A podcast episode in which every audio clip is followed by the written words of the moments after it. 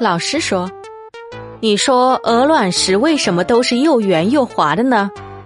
学生说：“这是水的运动长期冲击，石头互相摩擦的结果。”老师说：“那为什么现在人们办事都是又圆又滑呢？”学生说：“嗯，不知道。”老师说。这是长期空气运动的冲击，人与人互相摩擦的结果。